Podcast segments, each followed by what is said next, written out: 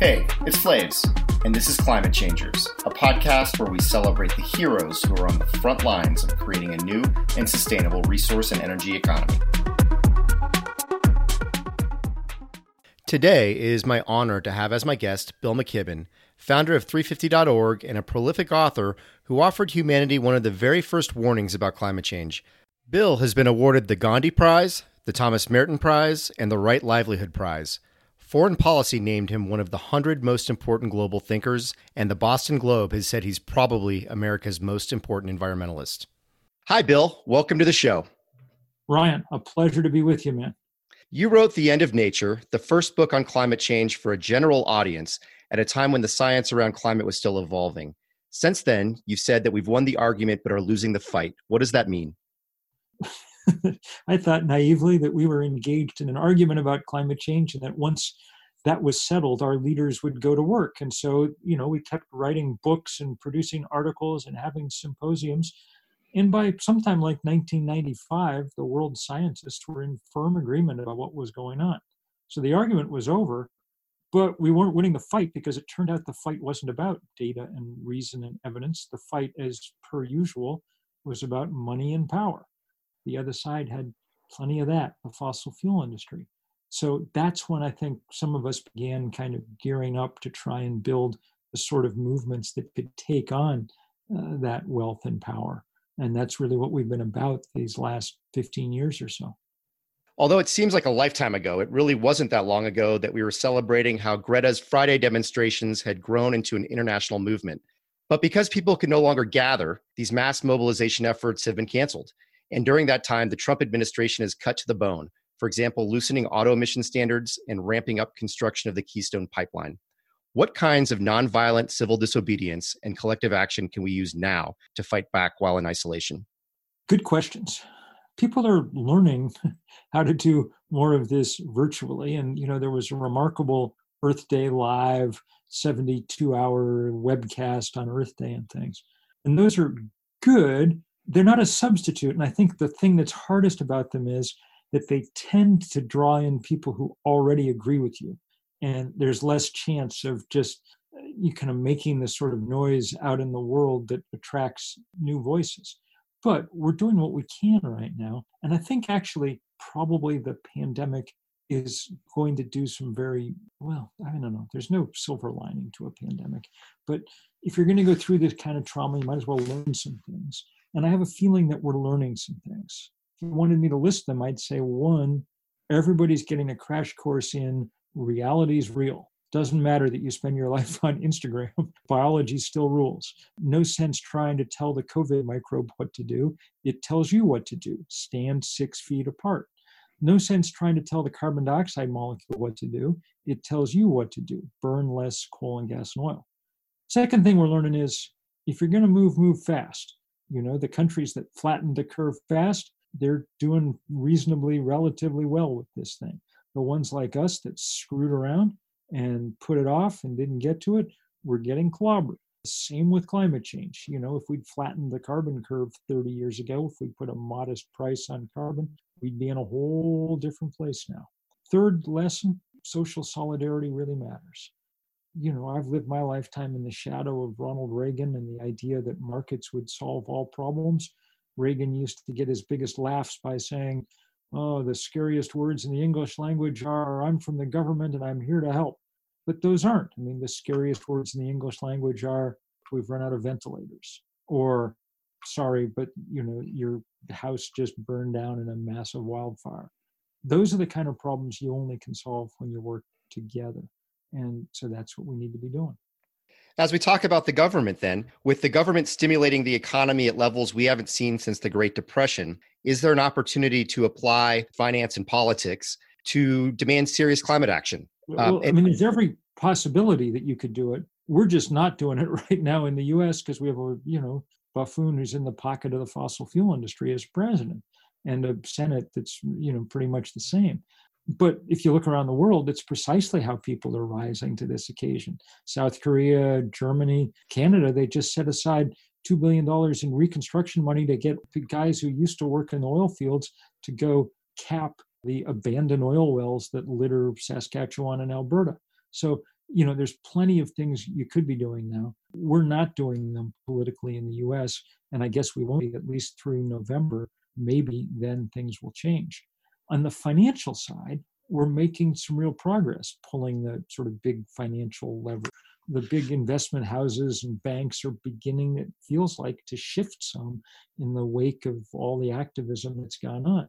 We got a sign last week when uh, Chase Bank, biggest fossil fuel lender on earth, after enormous pressure, decided to remove Lee Raymond, the former CEO of Exxon, as their lead director of their board. That was a big signal to Wall Street that we're not going to fool around with the you know climate crisis much longer. What could a good stimulus for the energy sector look like?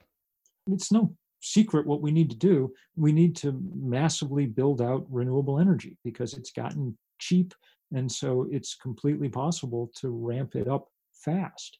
Uh, so that would be job one. And the good news is it takes a lot of bodies to do it. And it looks like we're going to have a lot of bodies in need of work.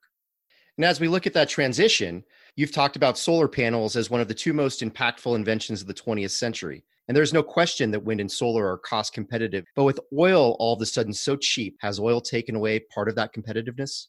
I think it's a little unclear. It feels like, I mean, yeah, so like there's some be some temptation for everybody looking at $1.70 a gallon gasoline to go buy SUVs. On the other hand, the oil industry is really cratered by all of this too. And their idea that they're going to keep expanding or building new pipelines or, you know, whatever seems completely quixotic now. I mean, who's going to put up the money for that? I think it's not completely clear how it's going to play out. I mean, the International Energy Agency said last week they thought oil demand around the world would fall 9% this year and renewable energy growth would be about 10%. I think my guess is what I've been writing is 2019 probably marks peak petroleum demand on planet Earth. And in it's a decline from here on in. And the question is how fast that decline will be. I think in some ways the most important part, Ryan, may be that as the oil industry grows less profitable, its political clout diminishes. And as its political clout diminishes, its ability to hold off renewable energy also diminishes. Domestic fracking seems wholly uneconomic in this world of $20 oil. What are your thoughts about that?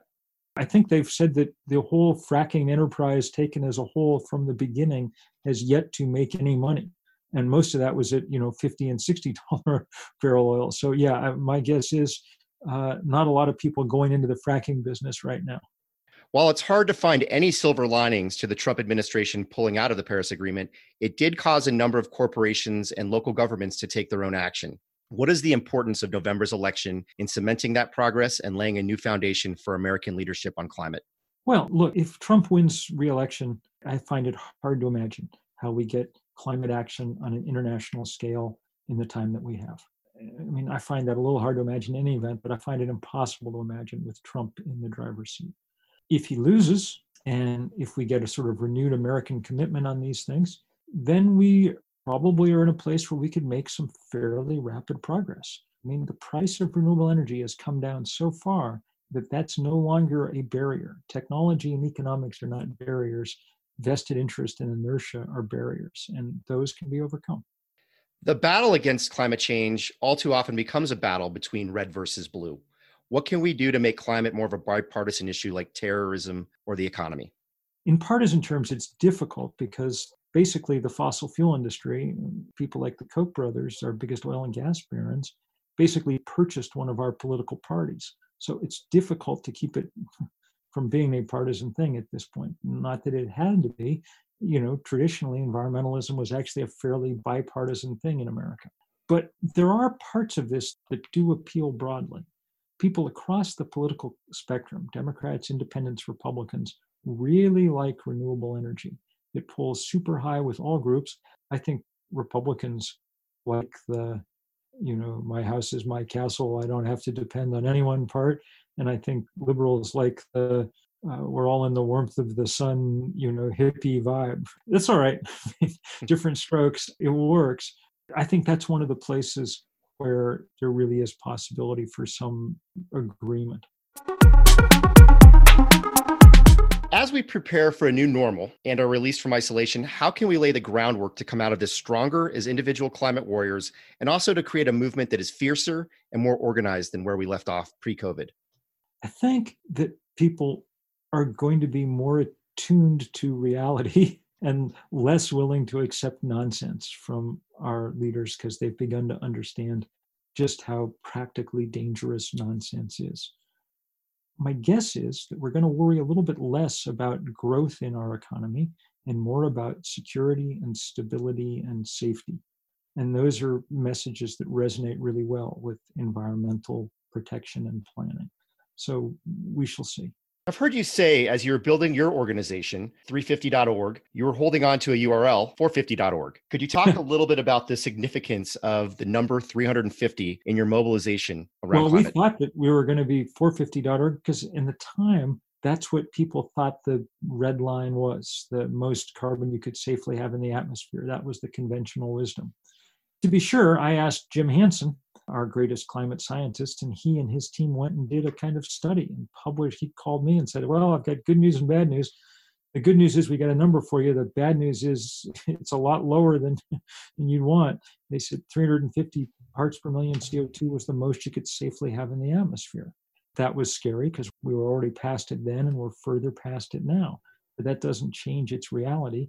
That's where we have to aim and push for if you go to the doctor and your cholesterol is too high, the doctor doesn't change the cholesterol charts to compensate for your mistakes. He just tells you, go to work, dude. You've been in this battle for a while. Where do you get your optimism and what gives you hope for the future? I try hard not to think too much about optimism and pessimism. I just get up and figure out how much trouble I can cause the fossil fuel industry on a given day. I am moved, though, by watching the rapid continuing growth of this movement. When we started, there was very little.